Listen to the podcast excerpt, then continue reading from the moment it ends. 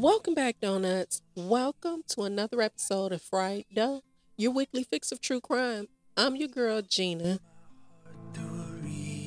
And before we jump into this very, very horrible case, I want to always remind listeners that the stories that I cover on this podcast may be difficult to hear.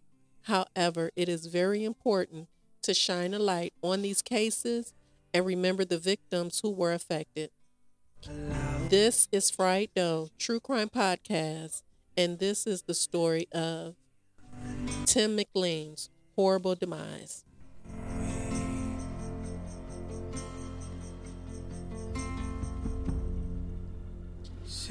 In a serene town of Winnipeg, Canada, nestled amidst spurring prairies and picturesque landscape, there was a young man named Tim McLean.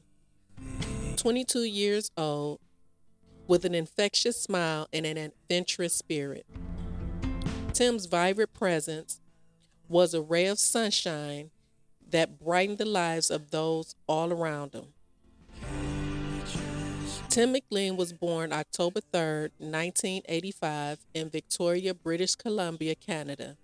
Born with a curiosity that known no bounds, as he grew up, Tim's passion for adventure only intensified. He spent hours poring over maps and travel books, envisioning the days when he would set foot in a faraway land, immersing himself in untold stories of distant places. But as much as he longed to venture into the unknown, life responsibilities kept him anchored in his hometown, woven into a fabric of family and community. This is his story.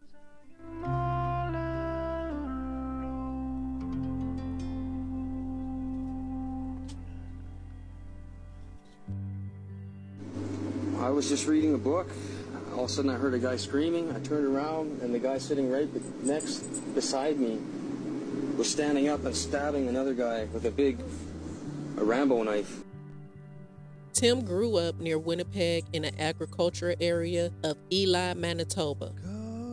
He was known as a warm individual who wasn't shy about meeting new people. Tim was the kind of person who made friends with strangers and gelled with people very easily. He added significant value to any group he accompanied, and he was well loved by family and friends. It didn't take much consideration to like Tim McLean, and after started liking him, falling for his eccentric personality was inevitable. Tim mm. was very well liked. He saw the good in everyone. He wasn't the type to dislike anyone. He saw the good in people and accepted everyone for who they were. Tim's uncle Alex McLean described his nephew as a little guy with a big heart. Unfortunately, traveling and an anticipating encounter with a stranger on the bus would savagely end the life of gentle Tim McLean.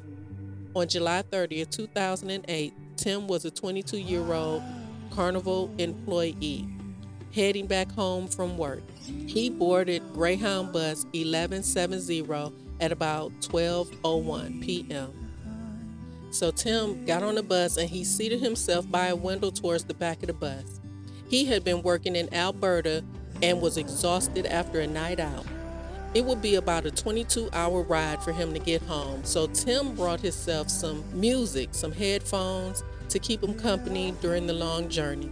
At 6:55, the bus made a stop in Erickson, Manitoba. A 40-year-old Chinese immigrant named Vince Li boarded the bus. Vince Li came to Canada in 2001 with a computer science degree. At one point, he worked at a church doing small jobs to support him and his wife. He became a Christian and was baptized around that time. The pastor claimed he had no complaints about Li. Then in 2004, Li was reportedly hospitalized after problems with law enforcement, but not much else was known about this incident. Then Li was a forklift driver for a time while his wife was a waitress. He reportedly had no problems working this profession either. Nevertheless, he quit in 2005. Over time, his marriage deteriorated into separation, but the cause for it was unknown. In 2006, Li started working for Walmart while also delivering newspapers on the side. Then, four weeks later, before Li got on bus 1170, he was terminated from his job at Walmart due to a problem with another employee. These are the events that led Vince Li to bus 1170. He then went to Winnipeg for a job interview on July 28, 2008. On July 29th, Li got off the bus in the town of Erickson. He had three pieces of luggage with him. Witnesses claim that he spent the night outside on a bench, staring up to the space for hours. The next day, he sold his brand new computer to a child for $60. It was confiscated by police, who then turned and bought the boy another computer in exchange for his honesty. He was tall and wearing sunglasses. He took a seat near the front of the bus. He was leaving Edmonton, Alberta. And at about 8 p.m., the bus pulled over to a rest stop where Vince Li reportedly got out to have a smoke. So when he got back on the bus, he headed straight to the back where Tim McLean was sitting. Tim was sitting in the seat right in front of the bathroom door. Vince eyed everyone in the seat as he slowly made his way back to where Tim was sitting. Tim was sitting in the back by the window. The aisle seat to his left was vacant. Li eyeballed Tim, and Tim flashed a friendly smile and gestured to Li to feel free to have a seat next to him. Tim sat down, leaned against the window, closed his eyes, and put his headphones on, and he peacefully drifted off into a sleep. So, up to this point, Li's behavior, other passengers said that his behavior was pretty much normal. It wasn't really anything alarming about it. He was quiet. He didn't really perceive to be no type of threat to anyone. But then someone sitting across the aisle started noticing Vincent. His his energy just started shifting. He started fidgeting. Then he began muttering something in a low voice. It was some kind of Chinese chant. They said it was strange, but it wasn't over alarming. It wasn't until Vince Li pulled out a big Bowie knife out of his backpack and quickly started stabbing unaware, unconscious Tim McLean in the neck. Pretty much. It was a big survival knife like this in the throat, repeatedly, repeatedly, repeatedly. Uh, told everybody to get off the bus. Everybody started to get off the bus. Uh, the guy stepped, kill, st- or still kept stabbing him, stabbing him. Uh, everybody got off the bus. Me and the trucker that stopped, and the Greyhound driver. Tim was shocked back to reality in a screaming panic. He tried to fight back, but it was as if Vince Li was a murder machine and he was set on murdering Tim. Vince Li repeatedly stabbed Tim nonstop. Passengers panicked, people screamed for the driver to stop the bus as they rushed to the front of the bus in a terrified frenzy of horror at this time. Now, while everybody is running to the back, Vince pulled Tim out into the aisle on the floor and he continued to stab him with no mercy. The driver slammed on the brakes, bringing the bus to an emergency stop. The passengers frantically rushed through the front exit as the driver and two other attempted to rescue Tim. But Li was enraged. When they got near him, he was slashed wildly in the air or in their direction with the bloody knife. They too had to exit the bus for their own safety. At this time, it's hoped that Tim was already dead, as the 30 plus passengers of the Greyhound bus 1170 stood on the side of the road of the Trans Canada Highway. About a half an hour west of Winnipeg, they watched as absolute horror unfolded on the bus before them. With the massive knife he just used to stab Tim countless times, Vince Li began to saw and hack at the neck of Tim McLean's lifeless body. After a while, Li stood up to his feet with his bloody knife in one hand and Tim's head in the other. People fainted, screamed hysterically, and some vomited. Teenagers took out their phones and began to try to record it, while the younger children cried as they witnessed this trauma that undoubtedly will be with them for the rest of their lives.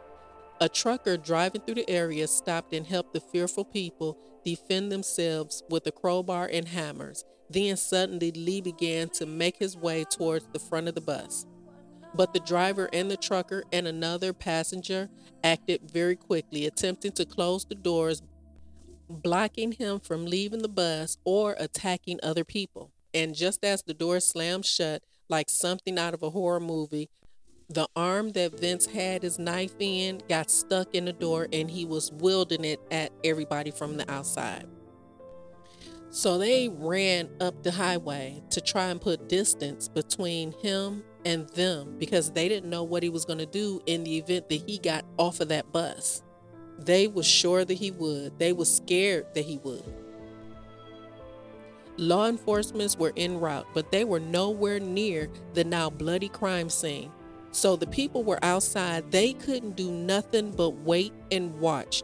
They watched him parade Tim's decapitated head up and down the aisles of the bus, showing it off as if it was some sick trophy. And then, with still no sign of the police, these actions on board of the Greyhound intensified. He cut open Tim's chest and tore out his organs. He took Tim's heart, his lungs, his liver, and finally ripped out his intestines. He took these items and strung them out all over the bus, and still the other passengers could do nothing but watch and wait in shock. But this wasn't over. In full line of sight, Vince Li devoured both of Tim's eyes and a third of his heart. He then cut off Tim's nose and ears. He taunted his audience by smelling the severed parts and licking Tim McLean's blood off of his own fingers. Li had also brought plastic bags with him. These were for storage in the pieces that he cut off. He actually planned to take part of his victim with him. Oh my God. This was so cruel. It was unthinkable in every way. The passengers outside the bus were witnessing what can only be described as just evil.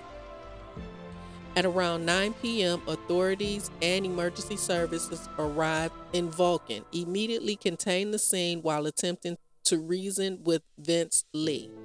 But negotiations proved to be fruitless. It was no use. Vince Li simply wasn't complying. He stated out loud, I have to stay on this bus forever, and then continued to dissect Tim McLean for hours. Non stop presence. SWAT team members, the SWAT team members later criticized the attending officers for not taking Li out and putting the end to this situation sooner. And I wholeheartedly agree with that. But shooting Li wouldn't have done more than leave a ton of unanswered questions for the poor McLean family and the rest of the traumatized passengers of bus 1170. At about 1:30 a.m., after hours of the police seemingly getting nowhere, Vince Li finally tried to make a run for it by breaking out one of the windows of the bus. But it was over quickly because he was met on the other side by a shock of a police taser and the teeth of a heroic canine officer. The crime scene was finally analyzed as the traumatized witnesses were questioned. Tim's nose, ears, and tongue were all found in Li's pocket. Li, who injured himself in the killing and cannibalizing of Tim McLean, was taken straight to the hospital to treat his injuries.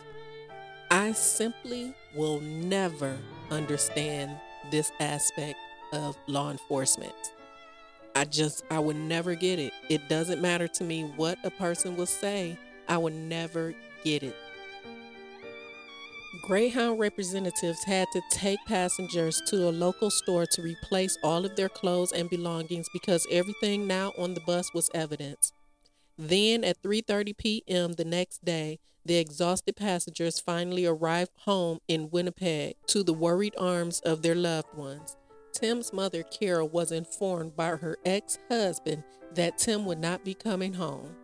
She reportedly learned what happened on the bus to her son the night before while listening to the radio. She prayed over and over again that it wasn't her son. She was understandably devastated beyond conceivable belief Some of the passengers from bus 1170 has never recovered from what they had saw that day. Even some of the police officers and emergency responders that day still haven't shaken off the post-trauma effects of what they saw. The only thing that Tim's family was able to do was pray and push for justice to be served to the evil devil that was on that bus that destroyed their angel. Medical reviewers seem to indicate that Vince was an undiagnosed schizophrenic who may have not been prescribed with the correct medication for his condition. Everyone from law enforcement and the defense to the judge and the prosecutor unanimously agreed that at the time of the crime, Vince Li was clearly not of sound mind, but what they did was conclude that the case, without regard for the unwavering trauma this event caused the people who witnessed it, and even worse, Tim McLean's family reportedly didn't even have a word in. Apparently, there was no open trial. The court decided not to call upon the traumatized witnesses or Tim McLean's family and Vince claimed that he wasn't criminally responsible due to mental illness. The judge relied on testimony from the forensic psychiatrist, witnesses that reportedly never actually witnessed the madness that unfolded on bus 1170. They were never even at the scene of the crime, and so the judge ruled Vince Li not criminally responsible due to psychosis caused by the schizophrenia. It had gone untreated, and he was sent to Selkirk Mental Health Center for an indefinite amount of time for treatment and monitoring. There, they spent time rehabilitating Vincent, and reportedly, he even had help in changing his name to Will Baker. Needless to say, that the justice system has clearly failed the family of Tim McLean and the witnesses who were on that bus. There was no justice on that bus 1170. They were all closed out from the trial. They didn't even get a say. How does these people that were involved, how do they even sleep at night? They should have at least been called to voice their opinions. Once the experts started working with Li, they began filming hours of video and keeping transcripts while interviewing him about what happened on bus 1170. He said, God made me do it. I was an evil son of an evil God. God chose me as the killer, and God chose him as the victim. God controls all things, and God made me do it. After they stabilized Li's med, they determined while he clearly wasn't in his normal state of mind when he committed the crime, he wasn't completely out of it. Vince knew what he was doing and he remembered every gruesome detail. And that part right there.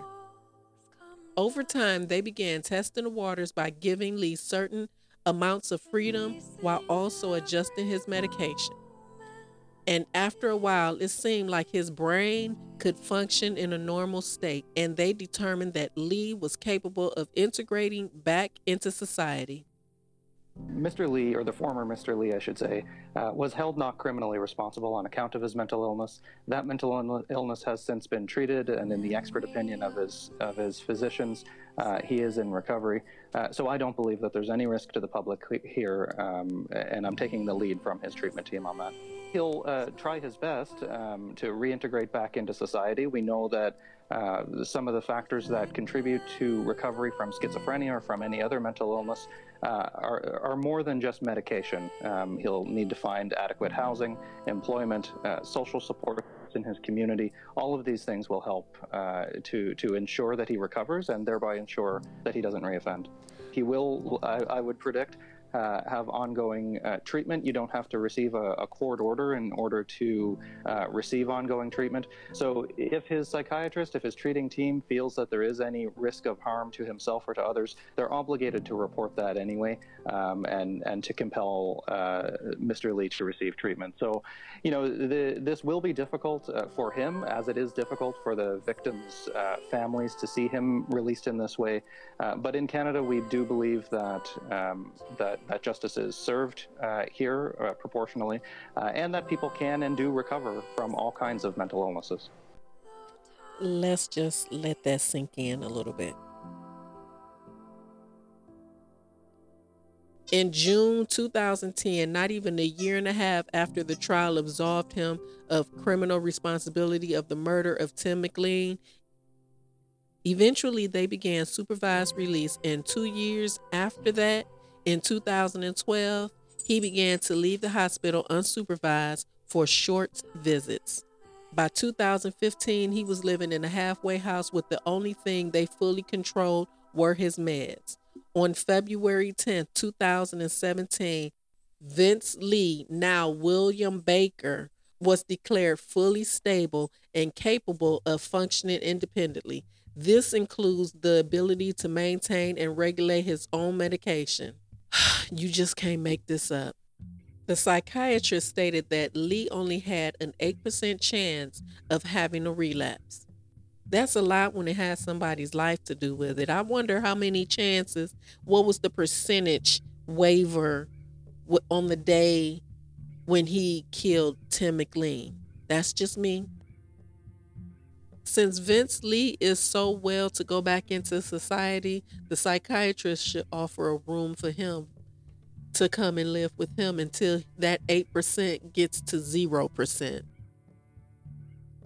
Tim's mother, Carol, said that Li has an incurable disease that makes him do terrible things.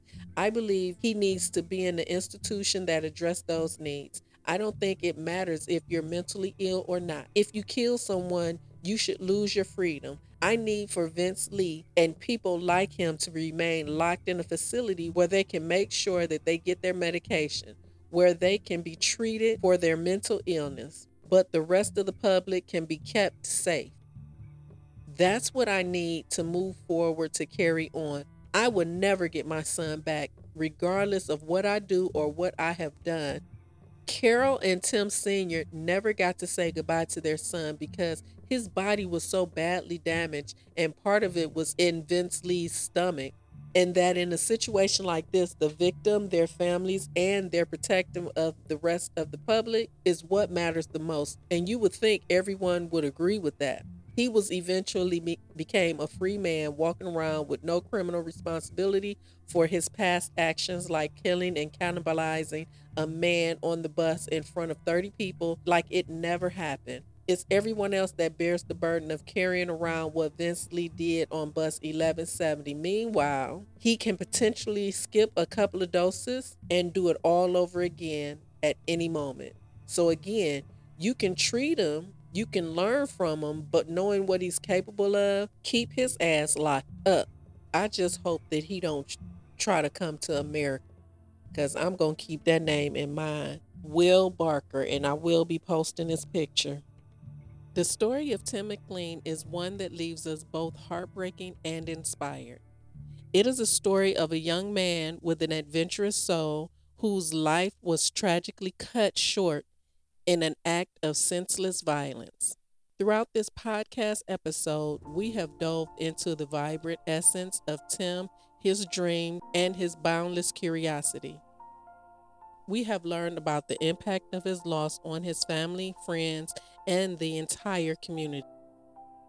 We have grappled with both difficult questions surrounding mental illness and the need for better support and understanding.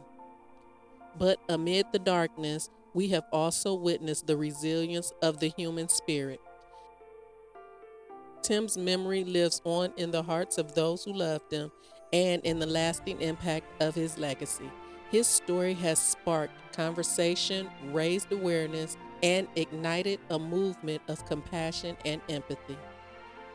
As we reflect on Tim's life, let us remember to cherish every moment to embrace life's adventure and treat one another with kindness and understanding. Let us honor his memory by advocating for mental health support and working to create a world where acts of violence are replaced with acts of love and compassion. We are reminded that the impact of a single life, no matter how short, can reach far beyond its time on this earth. Tim McLean's story is a testament to the enduring power of love, the strength of community, and the importance of coming together in the face of tragedy. Thank you for joining me on this very emotional journey through the life and legacy of Tim McLean. As we end this episode, I ask you to carry his memory with you and strive to make a positive difference in the lives of others, just as he did during his life with us. Rest in peace, Timothy Richard McLean Jr. Your spirit lives on in the hearts of all who have come to know your story.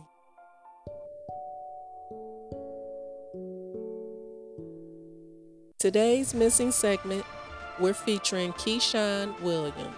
Keyshawn has been missing since June 17, 2023. He's 15 years old. He was missing from Cleveland, a male, black hair, medium complexion. He's 5'6, 125 pounds, short black hair, and brown eyes. The location Keyshawn was last seen was attending a house party on June 17th at a home in the 5700 block of Fleet Avenue in Cleveland, Ohio. He was wearing cream colored jogging pants with white and blue lettering and gray Jordan tennis shoes. The circumstances of Keyshawn's disappearance Keyshawn called his mother at 10:38 p.m. and said that he was on his way home, but he never made it. Cleveland police believe that Keyshawn may have been abducted. The suspect is unknown. The vehicle involved is described as a black Jeep SUV with temporary license plates. If you have any information for Keyshawn's whereabouts, please call the Cleveland Police Department at 216 623 5400 or BAMFI, that's B A M F I, at 1877 97 BAFI. Let's help bring Keyshawn home to his family. If you enjoyed this episode, hit the subscribe button so you'll never miss an episode. If you have any insight on this case or any other case that I've covered, or if you have any case suggestions, contact the podcast on Twitter and Instagram. Or if you like, you can leave a 60 second message, and that message might be on the next episode. All of the links are in the show notes. Until next time, donuts, please stay safe stay vigilant, and please always, always, always trust your instincts, child. They will never steer you wrong. From, 1200 we have a total of about $20 left. And here's another guy, got on at Abbotsford. He works the carnival too.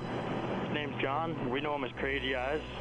If you take a look at his eyes, you call you crazy eyes. you'll understand. Oh, I, I don't understand. Crazy. Why? just found out some more interesting news today that I'm all ecstatic about. I'm not going to tell you yet. Wait and find out.